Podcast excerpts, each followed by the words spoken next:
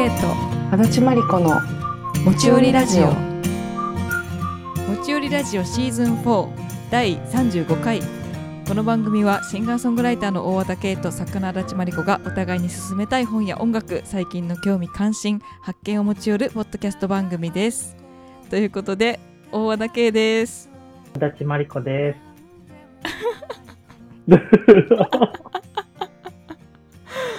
防衛省時代の足立真理子です。ちょっと声がおやおやっていう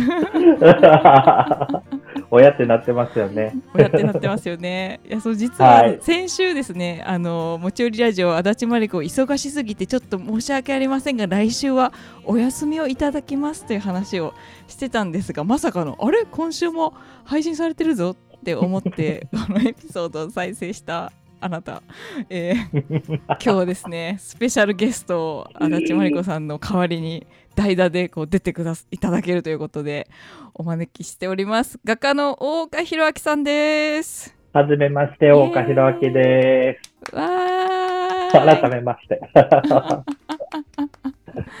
すごい。嬉しい。いや、こちらこそありがとうございます。ありがとうございます。いやすごいの。なんかあのね、うんあうん。のこの持ち寄りラジオではあの大岡さんの話をね、毎週のようになんか名前が出てるので。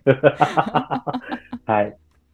リスナーの方はねもうきっとご存知だと思うんですけど私とまりこちゃんも大好きな大ファンの画家の大岡さんがあのしかもねこのすごいタイミングでねあの、うんうん。前回の「持ち寄りラジオ」を収録した時に本当にもうまりこちゃんがめちゃくちゃ忙しくて今月。うん。ちょっと来週は難しいねって話をしててでそれをまだその収録した音源を配信する前に大岡さんから、あの もう半分冗談みたいな感じでもしなんかこうどっちかが具合悪くて出れないとか そういう時になんか代代打で出てみたいなみたいなことをねこう、うんうんうん。半分冗談で言ってくれてうんうんうん。感じ取ったの？みたいな。そうな、なんか、洗い物してたらね、うん。いや、そう、なんか、足立真理子ですなんか、うんなんか言言っちゃったんだよね。なんか、別に練習したわけでもない、なんか、足立真理子ですって。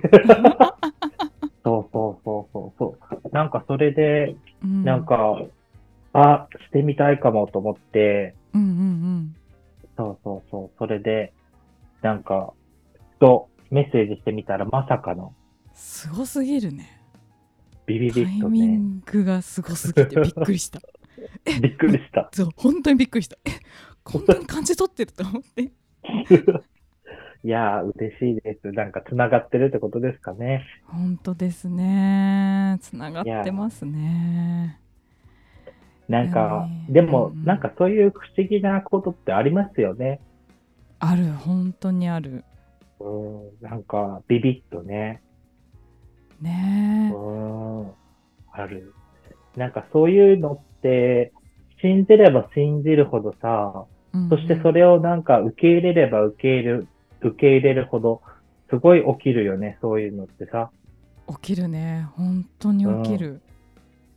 そうなんかそれが、なんか、でも、ね、いい方向にいい方向に進んでいく何かのね、光みたいにさ、パーパーパーパーってこう、そっちになんかこう、こうね、なんかみ導かれていくっていうかさ、うんうんなんかそういうことってあったりするよね。本当にそうだうね。んうん。そもそも大岡さんともねこんなに仲良くしてもらえると本当に夢にも思ってなかったからそれももう私はね 本当にそういう光の方へこうなんか好きなものを追いかけていたらみたいなねなんか 感じがしますありがとうございます。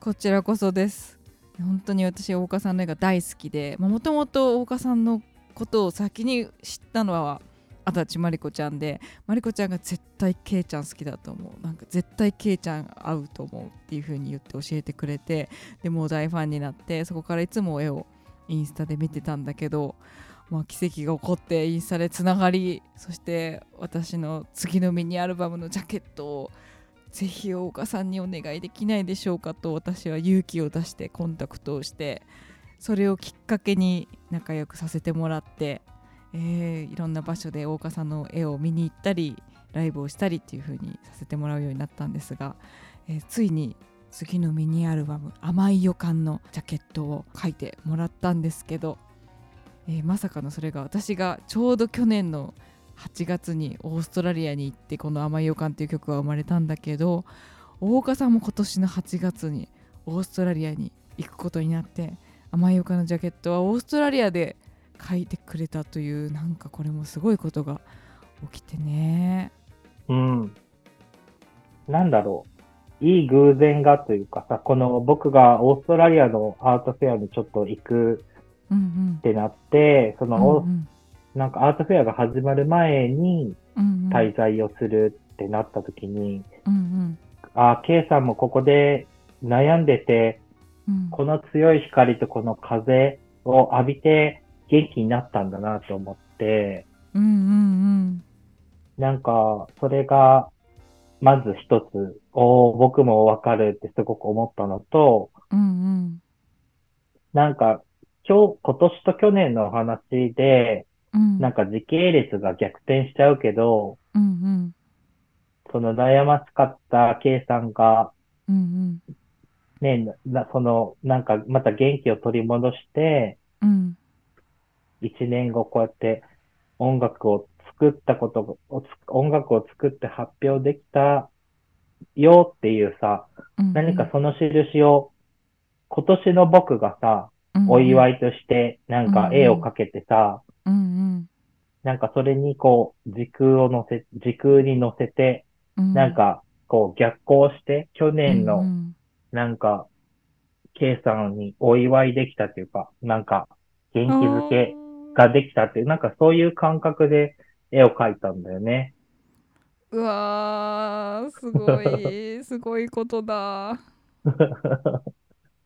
そう、なんか、そういう思いとかって、なんか逆行できると思っていることがすごくあって、うんうんなんかそれで、なんか去年のあなたにも気持ちを送れるとか、なんかそういうことですごく、なんか思えることがあって、で、なんかそれを自分もいっぱいしていこうと思って、うん。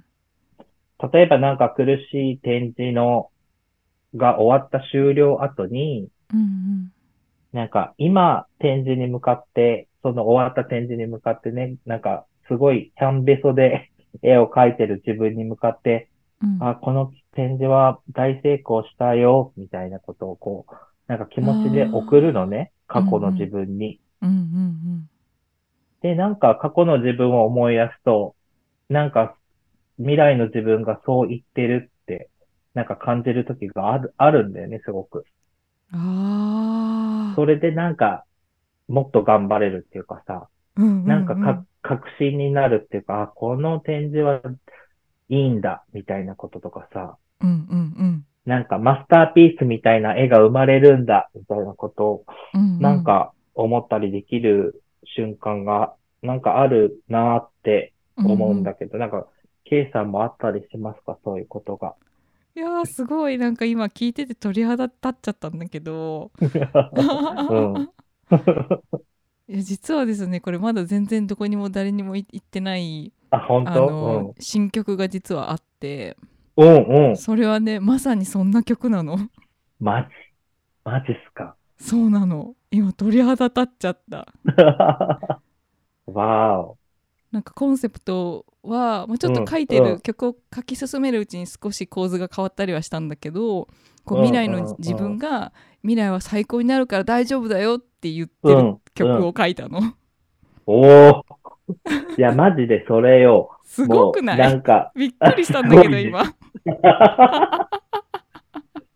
そう。でもね、そのメッセージってすごく大きく伝わると思うの。なん、か、うん。もちろん大好きな人にね、横から応援してもらって、うんうん。ね、頑張れっていうのもなんかあるけど、それって、うんうん。なんかこう根源から湧き上がる、なんかやる気っていうよりは、なんかうんうん。もうちょっと違うところになんか置かれるメッセージだったりするじゃない？他の、まあ自分以外の人からの応援って、もちろんすごい力になるんだけど、うんうん。でも、なんか、それプラス、うん。なんか別に言葉をもらったっていうわけでもないのに、うん。なんか力が湧いてくるとか、うんうん。なんかこう声がするわけじゃないけど、なんかそういうシアーなうんうん。光が降り注いできてるわ、今、みたいな。うんうんそう、うん、もうぶちかますぜ、みたいな。う んそう、もうぶちかませの光みたいなのが降ってくるときって、うん多分未来からの自分が、うんうんや、やれやれって感じでもしかして言言ってるのが多分伝わってるんだなって、何回も同じこと言ってるね。ごめん。そう。うんうんうんそれをすごく思う。うん。それ大事だと思う。めっちゃ。本当だねいやすごいでもそうやって光が降り注いでるイメージめちゃくちゃわかるうんうん。わかる？うんうんうんうん。いや、マジで。いや、そうなのよ。結局、その、応援する自分から自分へだけだと僕は、もしかしたらそう、そうかもしれないんだけど、なんかそう、うんうん自分から自分への応援って、すごく簡単になんか逆行できる気がする。なるほどねうん、自分のだけ、自分のだ、自分だけの宇宙だから、なんか時間がないような気がするんだよね。だからなんか簡単に逆行できるのだよって、なんか思ってる。なるほどね。なんかその逆光っていう発想はすごい大岡さんに言われるまでなんかななかったんだけどでも今聞いててものすごいしっくりきて。あ、本当？うんうんうん。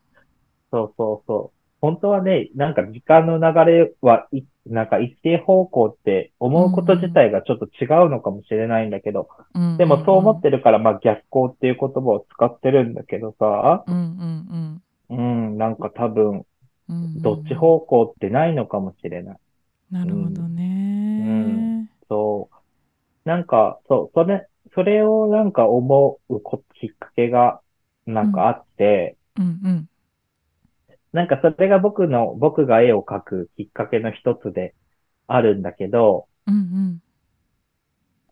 僕すごいち、まあ小さい時に、すごい悩みすぎてね、でうん。あ、悩みすぎてた何の悩みかっつうと、うんまあまあ、生まれ、生まれてすぐもう自分は周りと違うっていうかもう、オカマだというふうに、周りにすごいこう知らされるっていうことが、もうほぼ毎日あったのね。うん幼稚園にいて。うんうんそう。で、オカマっていうものが何かも知らないんだけど、うんその、お近所の女の子のお兄ちゃんとかから、うん。オカマ、お前、お前の友達はオカマだみたいなことをなんか言われたりだとか、まあ、うんうん。親兄弟にもなんかうんね、男らしくないっていうか、男の子らしくしろみたいなことを言われたり、うんなんか、本当記憶、い一番最初の記憶からなんかそういうことがなんかあって、うんうん。もうたよ、小学校入る、上がる前からなんか生まれてくるのを間違えたと思ってたのね。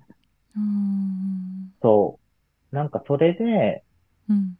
で、もう小学校の時も永遠に、まあ、ずっと悩、悩むっていうか、そう、心の隅っこに、なんか、生まれてくるの間違ったかもみたいな思いながらうん生きてて、うん。で、なんか、で、しょ、中、途中からなんかいじめられ始めちゃってさ、それでなんかもうい生きてられないと思って死のうと思ってさ、うん。なんかし、自分でもうなんか死、死のうと思って、なんか、まあそういう行為をしたことがあって、うんで、なんか冬、なんか冬の終わりになる、ね、最近はすごい思い出すんだけど、うん。冬休みが終わって、その、うん。3学期の始業式が始まるその日に学校に行くふりをして、うん。なんか母親がけ、あの、母親化粧品の仕事してるんだけど、化粧品を売る事務所の中で なぜか死んでやろうと思ってさ、うんなんかほんとちっちゃい時だけど、ちっちゃいっていうか、まあ、小、小5かな。うん。で、その時に首を、こう、ぐーっと締めて、まあ、すごい重い話だね。で、なんか、もう、なんか終わると思った時に、うん。なんか目をつぶってたんだけど、うん。なんか目をつぶっていても、自分の顔にすごい強い光が当たってるって感じるぐらいの、なん、か強い光をうわーって浴びたのね。で、びっくりして、ーうん。すぐ緩めて、うん。で、その時に神様に怒られたと思ったのね。うんうんで、神様ごめんなさいみたいな感じで、うん。うん。で、なんかもう死ぬのを、死ぬのを諦めて、うん。で、その、普通に、じゃあもう、あの、自分を隠してね、男の子っぽくすれば、いじめられないかもと思って、まあ、じ、本当の自分じゃない、うん。なんか社会で生きやすい形にするっていうことを、まあ、覚えたというか、そういうことに、うそういうことをして、うん。まあ、暮らしっていうか、その後ずっとね、おえー高校卒業するまではある程度うん。自分を隠しながら生きていたわけ。うんで、もう高校卒業したら、もうこんな田舎出てやりたいと思ってすぐ出て、うん。で、大阪に行って、うん。で、大阪に行ったら、その自分のこう、そういうなんか、ネガティブな自分のことをみんな関西の人、関西の人ってこうネタにしてさ、うん。こう、自虐ネタじゃないけど、こう、おみんな面白い、お自分を面白いネタとして、こう、笑いにする人がたくさんいてさ、うん。うん。なんか自分もそういう風に楽に生きたらいいかもと思ったね。うん。そしで、まあだんだんその自分をさらげ出すっていうことをし始めて、うん。なんか楽しく生きれるようになったんで、また自分、自分のそのままの、お、おかまそのままで生きても全然楽しく生きられるようになったのね。うん。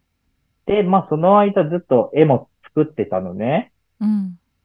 で、絵を作ってなんかコンペに出したら、うん。なんか地元、地元の宮崎県の美術館で展示ができるってなったの。うん。そう。で、その時に、すんごく久しぶりに、まあちょくちょくは帰ってたんだけど、すごく久しぶりに、まあがっつりと帰って、うん。で、大きな絵を制作しなきゃいけないからっていうんで、もう、実家に帰っちゃったのね。うん。で、大きな絵をもうずーっと何ヶ月もかけて何枚も描いていて、うん。で、僕って金の箔を貼る絵が多いんだけど、うん。で、大きい絵がね、あの、作業する場所がないから、もう今、母親は、その、化粧品の事務所を使わなくなって、うん。なんかそこをアトリエにさせてもらって作ってたのね。うん。で、箔を貼ってたらさ、うん。で、箔、あ、ごめんなさい。箔を貼り終わって、うん。それが夜中で、うん、で、一回寝て、朝、うん。その起きてから、そのアトリエのドアを開いたら、うん。すんごい強く光ってたのよ。バーンって。で、そ、の強くバーンって光ってるのを見たら、うん。なんか急に、そういえば冬の朝に、もしかしたら同じぐらいの頃に、うん、自分はここで死のうとしたわっていうことを急にすごく鮮明に思い出したんですよ。あわーって、あ。わ、ここで死のうとしたわ僕って。うん。うん。で、それと同時に、うん。なんか死のうとしたけどやめた時に見た強い光ってこれだわと思ったんですよ。そう。で、その時に、こんなにありのままの姿で、しかも自分の好きなことで生きれるようになったのって、あの時、僕が死ぬのを諦めたからだわって思ったのね。うん。で、この光に乗せて、その今、今生きてることが楽しくて、もう死ぬのを諦めなっていうのを、今この光に乗せて過去の自分に送るんだわと思ったんですよ。うんうんうん。だから過去の自分は死ぬのをやめたっていうか諦めたんだと思って、なんかそれから、なんか金を張る目的とか、なんか全部一気になんかはっきり分かって、これってなんか人に綺麗って言ってもらうのもすごく大事だけど、んじゃなくて過去に生きてる自分に、うん、ね、あの、うんうんドタマ勝ち割って、もっとちゃ、もっと、あの、生きなって、うんおかまで生きな、みたいなことを、なんうか、ん言ってるんだなと思って、うんそう。それをなんか、それを今もね、思いながらうん書いてます。そう。過去の自分が死にませんように、つって。うわーすごい話を聞けた。そう、それで金を書いてるっていうのと、その、うん過去の自分にメッセージは必ず送ることができるし、うん受け取れるって必要な場所で自分は受け取れるってすごく信じてるんですよね。なちゃんちゃん。うわーでもすごいその子供の時に見た眩しい光は絶対その光だね。間それは違いないね。間違いないと思う。うん。間違いないね間違いない。うん。うんそうなの。なんかそれで、もう絶対そうだって僕はなんか思ってる。うんうんう。うんん。で、自分が絵を描く目的はそれしかないと、結局自分のために描いてるようなもんだけど、うんうんでもそれしかないってなんか思っている。そうんでもそれがね、なんか結果的にいろんな人になんかの心をこうね、わーってさせる効果もあるんだなと思って、それがすごく嬉しい。うんうんうんうん。うんうん。本当だね。すいません。好きあらば自分語りって、あの、やつ、やっちゃって。何言ってんのこの話聞けても 私もめちゃくちゃ今もうなんか涙泣いちゃう本当に。もすいません。いやでもすごい本当に眩しい美しい光だったんだろうなって思う本当に絶対その光だねって思うじゃん。うん。いや、どっちかって言ったらもう、バスあんた何してんのよ、バスって感じ。ど。っちかっていうとね。そう。でも、それって、なんか、今の感覚で思うのは、そういううん優しくて綺麗な光の重なりで、うん。どんどんどんどん強くなって、うんうんなんかそういう大きな光になってるんだろうなって思う。んなんかう、んじゃないと死んだ方が楽って多分思う。優しい光だったら。うんうんうんうんそう。だからそう、優しい光を今はたくさん作るけど、もう本当にその重なりで、バシバシってやつ。おらわーっておらーっておかまな、おかまなめんなっていうね。いや、本当それぐらいの感じに、の光に今蓄積してるっていうか、そう、なんかこれじゃ足んないなみたいな思う時もあるからさ、金を乗せてて、うんこれじゃ救えないかもみたいな。そう。なるほどねそでも、うん、そう、救われ、救われてほしい、自分が。うんうん、本当に苦しすぎたからね。なんか、うんうん本当に生きているのが、本当辛いのが長すぎたよね。うんでも今は本当反動で楽しいけど、すごく。うんうんそう、だから、なんか死ぬのを諦めてよかったなって思うんいや本当によかった 諦めてくれて本当によかったう。そう、諦めていいことの一番最高峰の一つだよね。うんうん、本当にそうだね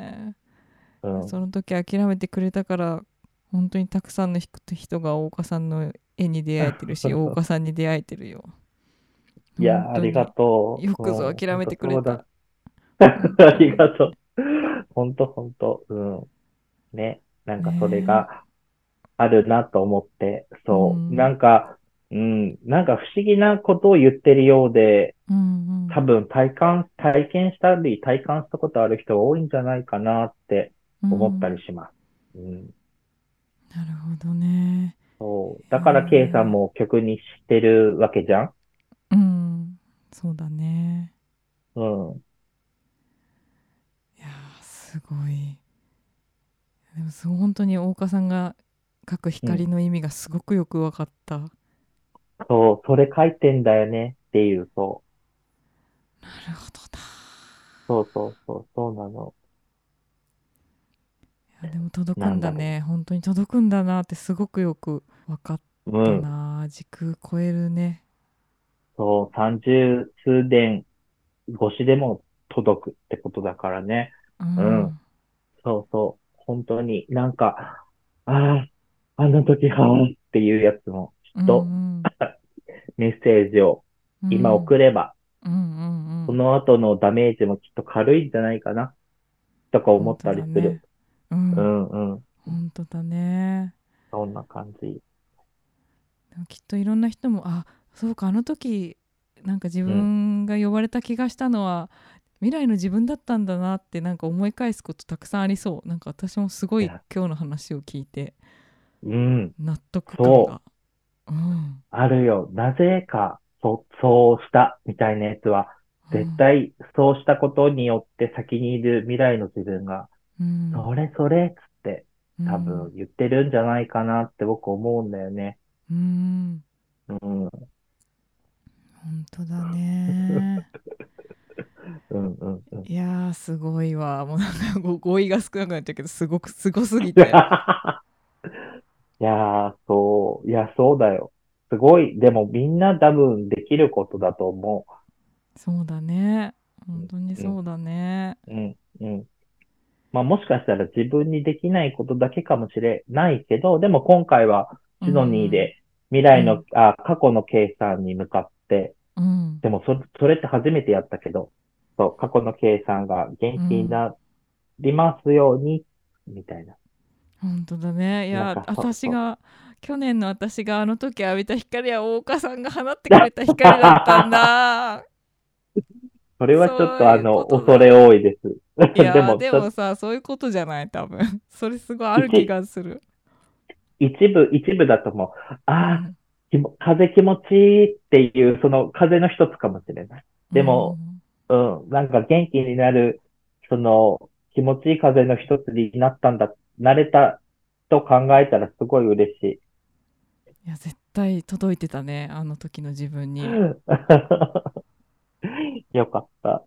うん、本当にみるみる元気になったもん去年のああ、8月。うんうん。本当に同じ時期にいたもんね、まあ、シドニーと、うんうん。あの東海岸と西海岸ではあるけど、うんあの同じオーストトラリアの空気や太陽を岡さんが感じてくれてるっていうのが私もすごく聞いててなんか嬉しかったし不思議なものを感じてて。うんうん。なんか本当にオーストラリアに着くなり元気になったし本当に不思議な、まあ、この持ち寄りラジオでも話したようなこう友達道に迷ったら友達ができたりとか、うんそれもなんかうん。うん本当に導かれるようにこうなうん。なんかもう辺りが真っ暗になっちゃうけどもう少しこの灯台の光を見たい夕暮れの光をもうちょっとだけ見たいと思ってこう残ったら道に迷って、そしたら友達に巡り会えてみたいな、うんうん。きっとあの時の太陽の光とか海のキラキラとか灯台の夕焼けの赤とか、あ なんかそれこそ赤とか、そう今回あの岡さんがさ舞岡のジャケ書いてくれたのうん赤じゃない、うんなんか赤ってねすごいなんか赤はあの送ってくれた時にあ赤だってすごい思ったの。そう、なんか赤だよね。そうなんか赤なんだよ。うん。そう、本当に赤。ねえね。よかった。本当よかったね。ほんとよかった 鳥肌だよエーイって感じ。イエーイって感じだよね。ほんとイエーイって感じもうなんかどんな絵をもう私がなんか岡さんにこういう絵描いてくださいとかじゃなくてもう岡さんがこのうん。アルバムのために描いてくれる絵はもう全部もうなんていうのもうそれがそそれがそのジャケットだって思っててでそれであうんうんうんの絵が届いた時のもうあもうこれだ感がすごすぎてでもとにかく赤だったやっぱ赤赤だそう赤だよって感じだったそう。しかも、ああいう、ちょっと、ああいう赤だよね。そうん。そう。そう。でもなんか元気になるんだよね。うねえあ当にいいとこだった、本当オーストラリアって。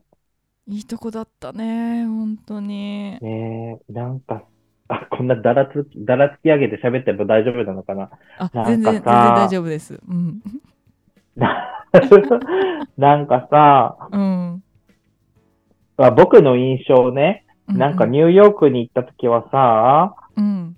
なんか同じ人種の人が割とこう固まって生活するんだなって思ったの。ああそうだね確かにうん、そう。でもさ、オーストラリアってさ、いろんな人種の人たちが友達同士だしさ、恋人同士だし、家族じゃない。うんうんなんかあれが本当僕が想像してる外国って感じ。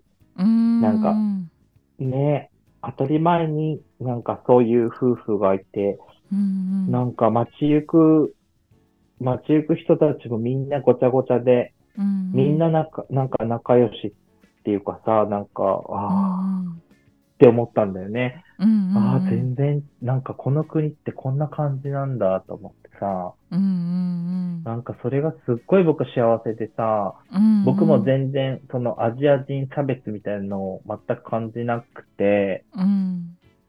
なんかそれも、もう、はあ、住みてえと思った。住みてえって思うよね 思った私マもジで思う。受け入れられてるって思った。うんうんうんそうそうそうそう。だからまた、ちょっと、なんか、行きたいっすよね。なんか、足立さんも、ちょっとゆっくりになったら、ね、ね行きたいっすよね、オースト行きたラリア。いいね行きたいや、うん、ほんといいとこだった。ねえみんなで行きたいわ。まあマリコちゃんも昔留学してたらしいんだけど。ねえ、ねえ、ねえそうそうそう。で、なんかほら、その時もなんかちょっと不思議に感じた、それを解明したいって、うんうん。なんか、あ、今ちょっと、あの、マリコいたこしたら、なんか、うんうん。そんなことを言う 言ってるんだけど、そうだよね。そ うそうそうそう。そう、解明したいって言ってるわ。うん。だから、そう、行きたいっすね。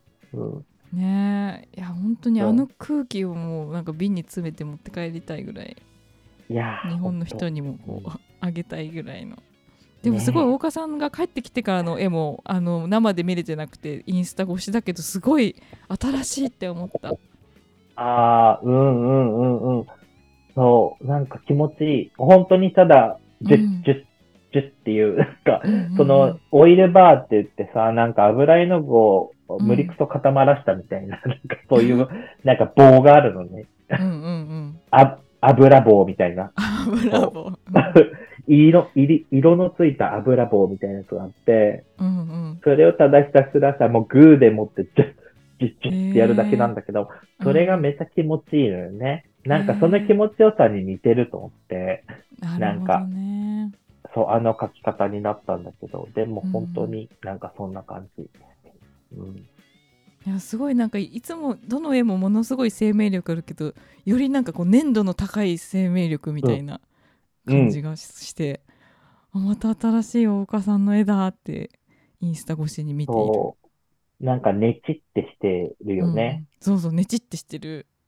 そのねちっとした感じを使いたいって思ったのは、なんか乾いた風と、そのうんなんか乾燥具合、うんうん。なんかいつも水び、水、水たまりみたいにこうなるじゃない？袋絵って最初はさ、書き終わりって。そうだねそうだね。うんうん、そう。でもなんかそれじゃないなと思って、なんかもうちょっとこう、水の少ないもので、うん、ギュッギュッて書きたいって思って、まずその、油棒、油棒をあの採用させていただいたのと、うんその、なんかあの黒ベースに、うん。黒いベースに書くんだけど、うんなんかそれも、なんでそれをやりたくなかなった、な、それをやりたいかっていうのは、なんか、うん。すんごいヘルシーな風の中になぜかすごい死の匂いを感じたの、僕は。あなんか、死っていう、ただ単純に。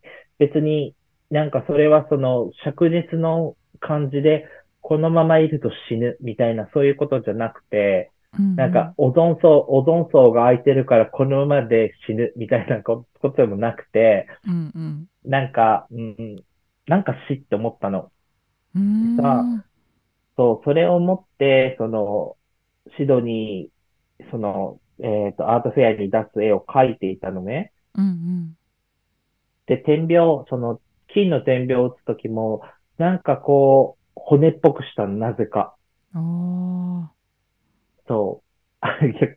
シドニーに買って、買ってもらった、シドニーの人たちを聞いて、あ、まあ日本語だからわかんないか。大丈夫なんかね、そう、骨、風化した骨みたいのを描かなきゃと思ったのね。へえ。そう、なんかそれを書いて、な、うん、なんかそれは自分のインスピレーションっていうか、そこに立った上でのなんか思ったことだったから、うんうん。なんかそうと思って、で、まあ、休憩、休憩の日を何日か設けて、その間に美術館に行ったらさ、うん。なんか、あの、ちょうど日本人のための美術館ツアーをやってたの。へえ。そう、たまたま。で、なんか、うんそれを、なんか飛び入りで参加して、うん。うん。こう説明をしてるのを聞いてたら、その、今はアボリジニって言っちゃダメらしいんだけど、その先住民族の人たちが描いた絵があってさ、うんうん。で、その人たちの話をしてるときに、その説明してくくれる人が不意にさ、この人たちのお葬式は風葬でって言ってたのね。へえ。そう、風葬って亡くなった人をさ、風化させるっていうか、ね、ほうんうん外に置いて、うん。どんどんその風や何かがこうさらっていってくれるのをただひたすらそこに置いて待つっていうさ。その弔い方じゃない。うんうんなんかそれって、なんか僕すごい田舎出身だから野生の勘みたいのが働くのかわかんないんだけど、うん。うん。多分アボリジニの人もそのぼシドニーというかその風を受けたら、うんあ、死んだ人は風に何とかしてもらおうって思ったんだなって思ったの、その時に。なるほどね。そう、ああ、わかる。って思ったの、僕も。僕もそこの原住民族だったら、あ、死んだ人は風の中に置いとこうって思うなって思う。それってなんか風の中に、なんかその死の合図があるって、それって別に、なんかそれをなんか僕もその人たちも、それってなんか特別なシャーマン的なものが、要素がなくても、ただ野生の感があるだけで感づくものかもしれないと思った。なるほど。うまく言えないけど、そう。んなんかそれをなんか、それ、その共通項っていうか、うんなんか、ああ、わかる。そうだよね。風に置きたいよね。この風ならってなったんだよね。なるなんかそうほどね。うんそう。なんかそれで赤を使っ、その赤はでも空気感の色の赤だけど、なんか血の赤っていうんじゃなくて、うん本当に空気感の赤だけど、うんそれってやっぱその風の中にちょっとそういうなんか生っぽいうんものが、うん。でも、なんか体を洗って、うん魂、なんか身を剥が、殻をわ破ってとか、こう、薄皮を剥いで、うんなんか魂だけにしてくれるのは風みたいなさ、なんかそういう感じだったの。そなるほどね。なんかう。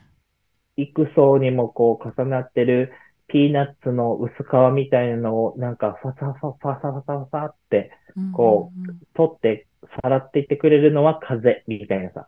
なんかそんな感じだったから、なんか、そう、それをなんか感じたですよね。なるほどね。そう。で、なんかああいう絵になったって感じ。なるほどね。そう。なんか面白い、すごく。なんかいろんな場所に行くと。うん、本当だね。うん。なんかはっきり言えないんだけど、うん、そんな感じかなってお直感で思ったことって、ああ、やっぱりってなったりするよね。そうだね。うん、うん。そうあ、また好きあらば自分語り。あ、いやいや、聞きたいでしょ。めちゃめちゃ聞きたいよ、それ。あ、また自分語りした。あ、いや、めちゃめちゃ聞きたいから、それ。あ、本当？うん聞きたいよ。なるほどね。うん。帰ってきてからのこう、うんうん作品をインスタで見ててそういうこう今までよりそのみ水っぽくない本当粘土の。ねちっとした感じを受けてたんだけど、その甘い予感のジャケット、うん書いてくれたジャケットもその感じってやっぱあるのかな？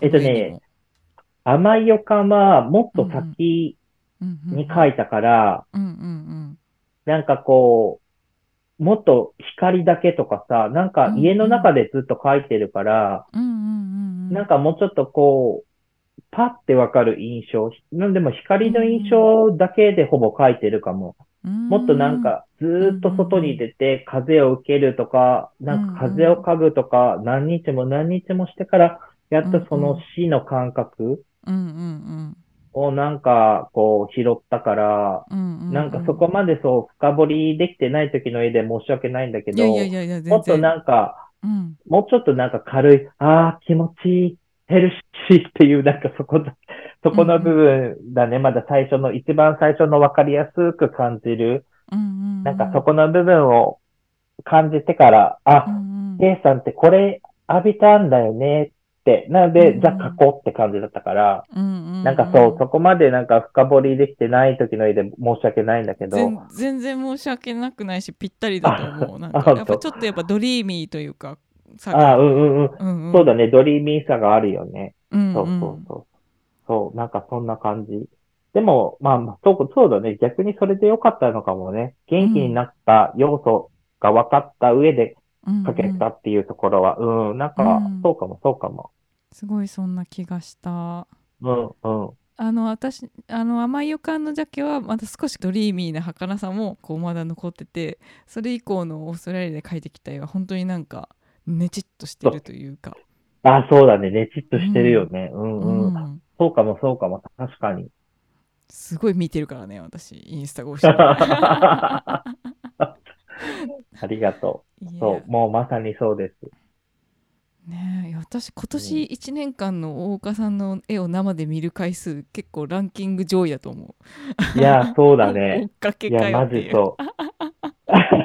いやいやいや、本当ありがととんでもないこちらこそ。でも私うんも本当になんかもうななんか理由がなくてもっていうかあ大岡さんがいるならきっと私今ここに行くといいこといいタイミングなんだろうなみたいな感じでなんかうん。いやいや、なんか来てくれてありがとう、本当に。いやとんでもないただ押しかけてるだけです。またなんか、うん、来てね。行く行く。うんうん。ね、でも東京でもまたあるんでしょ、あります。えっとね、う。うんん11月、えっと、後半かな？うんうんうんに12月の始まりにあります。その外苑前です、外苑前。めちゃめちゃいいところであるわ。そうです。のお寺でやります。お寺？すごいね。お寺で見れるってまたすごいね。そうで、そのお寺の前は京都で神社の感じ、すご神社のい。ちょっと神様の感じでなんかうんまたやる展示があって、うんうん、そう、神様、仏様と続く感じですね。すごいね。本当だね。神様、仏様続くね。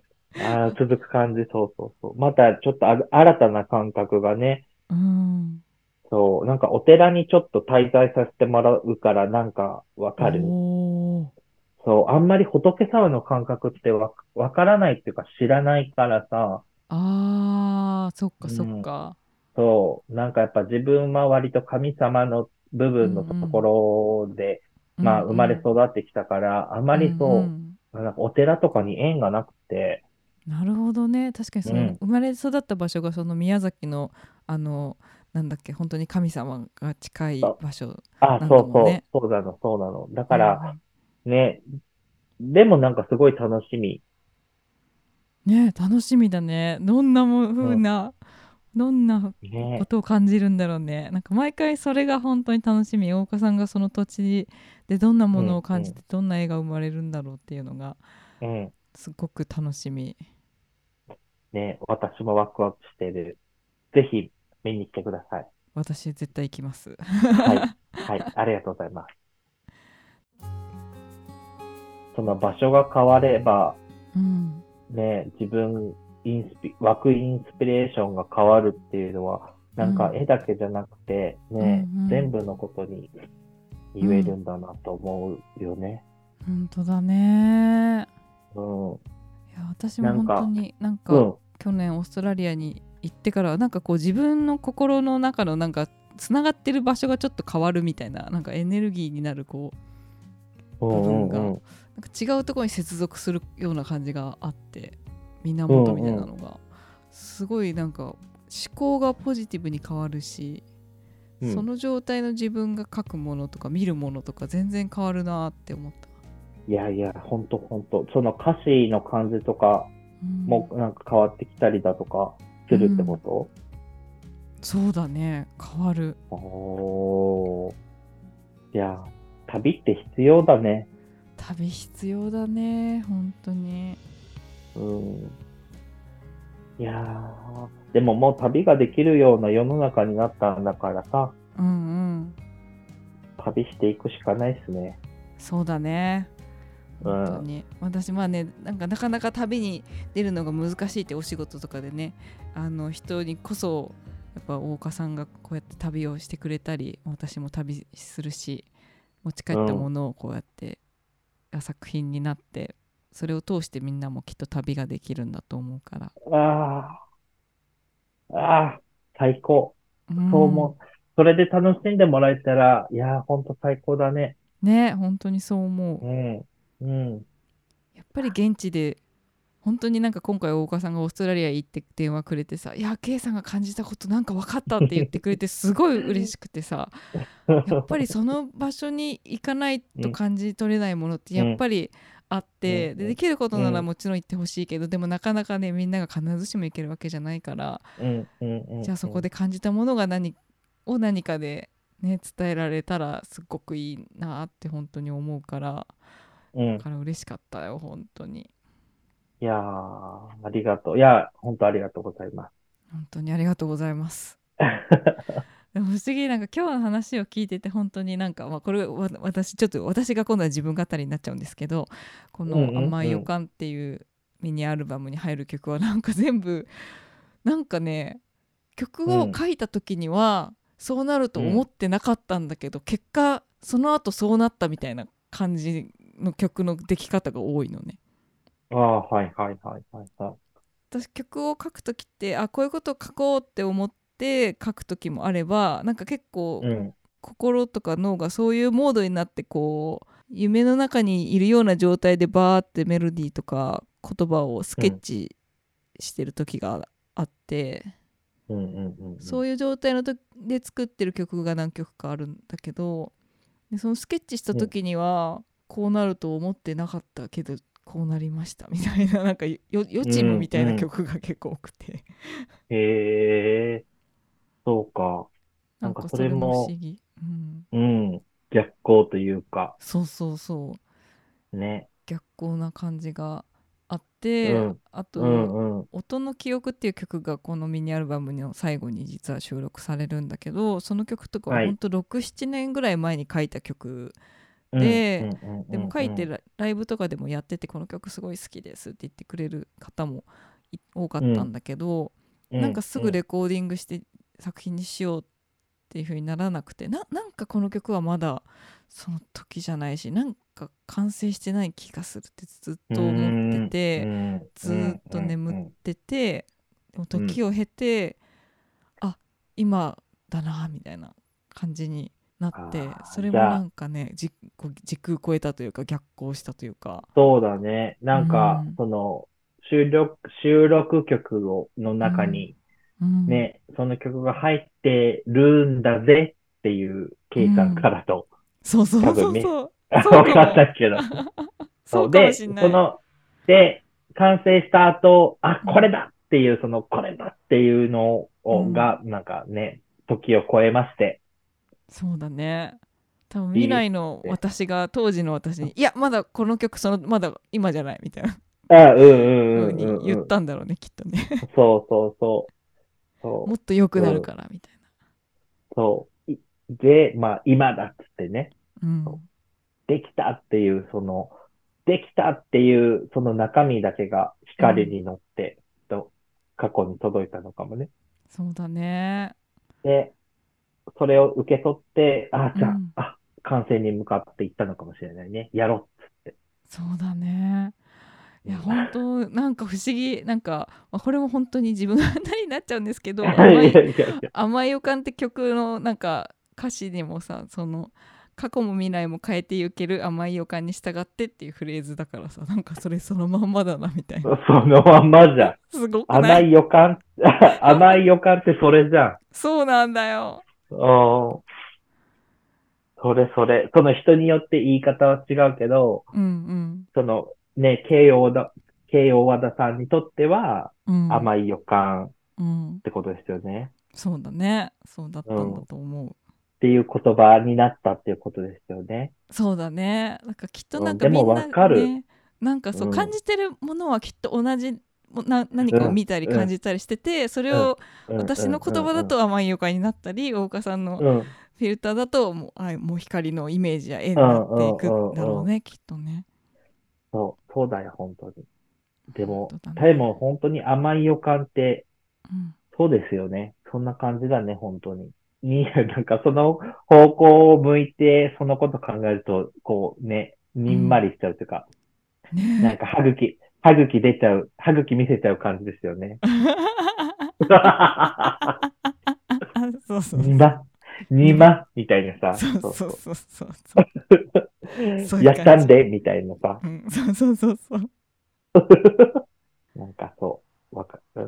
なんかちょっとずれてるかもしれないけど。うんうんうんでもなんかそう、あ、これ、こっちに行けばいい感じなはずっていうか、絶対そうみたいな、なんかそんな感覚だよね。そうそうそうそんな感覚、うんうんうん。わかってる。なんか、はずっていうかさ、うんこっちに行けばいいって分かってるみたいな感じでしょ？そうそうそうそうそうそう 行けばいいかなとかじゃないんだよね。もう、うんうん分かってるみたいなさ。そう分かってるみたいな感じそうちょっと私キモいですね。ごめんなさい。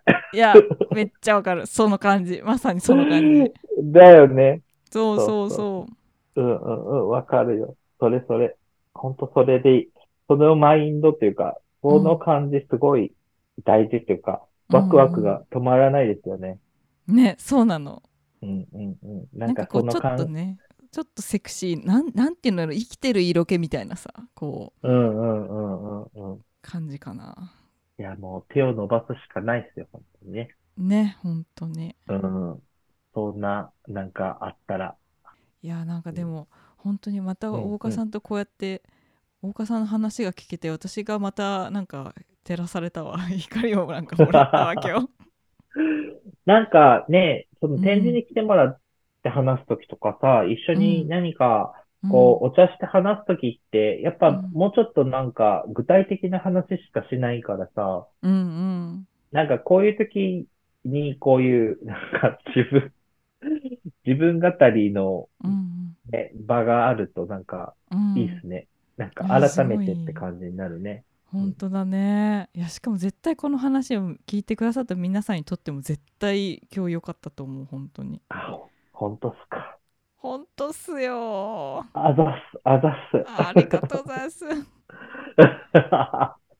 でも年内この持ち寄りラジオをいろんな場所の方がきっと聞いてくださってると思うので、うんうんぜひはい大岡さんの絵を生で見てほしい。すいません。なんか、もう、わうまく言えないけど、持ち寄りの、あの、うんその二人の、こう、なんかね、わかんないんだけど、桃色とレモン色の中に、すごいなんか、違う色が混ざってきたっていう、わかる。今、今そういう感覚をこう、思い描いてしまってる。申申し訳ございません。いや、その足立まりこさん、も。申し訳ございません。とんでもないです。全然全然全然。桃、桃色の部分を申し訳ございません。私、レモン色ですか？レモン色な感じだね。そうそんな爽やかに見えていて嬉しいな。そう。爽やかな感じをちょっと申し訳ございません。全然ですよ。いや、もうそんな爽やかかな持ち寄りラジオ。パチンコ玉みたいなのが。いや、すごい、すごい話をしてもらえて本当に感謝だよ。いやいやいや。永久保存版です、今日の持ち寄りラジオ。あ、本当ですか？いや、本当になんか話尽きないというか、私もこうやって大岡さんの話を聞けることがあんまりないので、なんかすごい楽しく、もうずっと喋ってたいですけど、もうこれあー3回分ぐらいの収録になりそうなので、なんかはい嬉しいですけど、今回はこの辺にたいと思います。はい。すいません。本当もう、ぺちゃく、なんて言うんだろう。ね、ぺちゃくり上げてしまいまして。なんかもういやいやいや申し訳ございません超豪華ですよでもななかなかなないよねこんな大岡さんの語り喋りが聞けることあんまないよねうん、なんか語ったことないかも。こうやってこううん残るもので。うんそうだよねいやいやこうんんなこんな話をしてもらっていいのかしらって思ってすごい もうちょっとね、なんかライトな自分説明みたいなことはうんもちろんさせた、させてもらったことはあるんだけど、うんうん。なんかちょっとね、なんか、は？みたいな、ちょっとあの、うん大スピ、大スペクタルうん。ね、な話しすぎてさ、ちょっとうんうん今ここでは話すべきじゃないかなみたいなことが多かったから、うん。なんか今回は話せてよかったです。いやすごかった。本当に。あもう未来の自分が過去の自分を救いに行ったんだってすごいなんかもう浮かんだ本当に。それそれ、そう。なんか、そう、だから手の絵が多いのかなっても思ってる。そして、うん、なるほどね。いや本当になんか手を手が差し伸べてきたのか。そう、とかなんかこねうん。う、なんか助けてっていう手をなんか思いっきり上に引き上げてる感覚だったりとか、うん。なんかそういう感じかな。そうそうそうだからなんか手の絵、手だけは具体的にいつも描くっていうのは、なんかそこがあるかなと思なるほどねう。うんうん。あ、また、あ、また喋っちゃった。はい。いやいやいやいやすいません 私がすぐ話をふ聞きたいからすぐ振っちゃうので、ね、すいません、ね、いやいやいやいや。あーでも年内もきっといろんなところで大岡さんの絵が見れると思うんで皆さんぜひ生のはい大岡さんの絵を見に行ってください。はい。よろしくお願いします。待ってますお願いします。ぜひ、はいそしてそして私が大岡さんに絵を描いていただいた甘い予感は10月27にリリースですので、そちらも楽しみにしててください。楽しみにしててください。お願いします。お願いします。いやもう本当にこれからも準レギュラーとしてよろしくお願いします。いやー、また次は、あの、大和田圭として、あの、あね参加できることを楽しみにしております。お願いします。はい。それでは今日はスペシャルゲスト、画家の大岡弘明さんでした。ありがとうございました。あありがとうございましりがとうごた。ざいました。それでは今週もお聞きいただきありがとうございました。また来週の水曜日に更新します。また来週ありがとう。ありがとうございます。歌を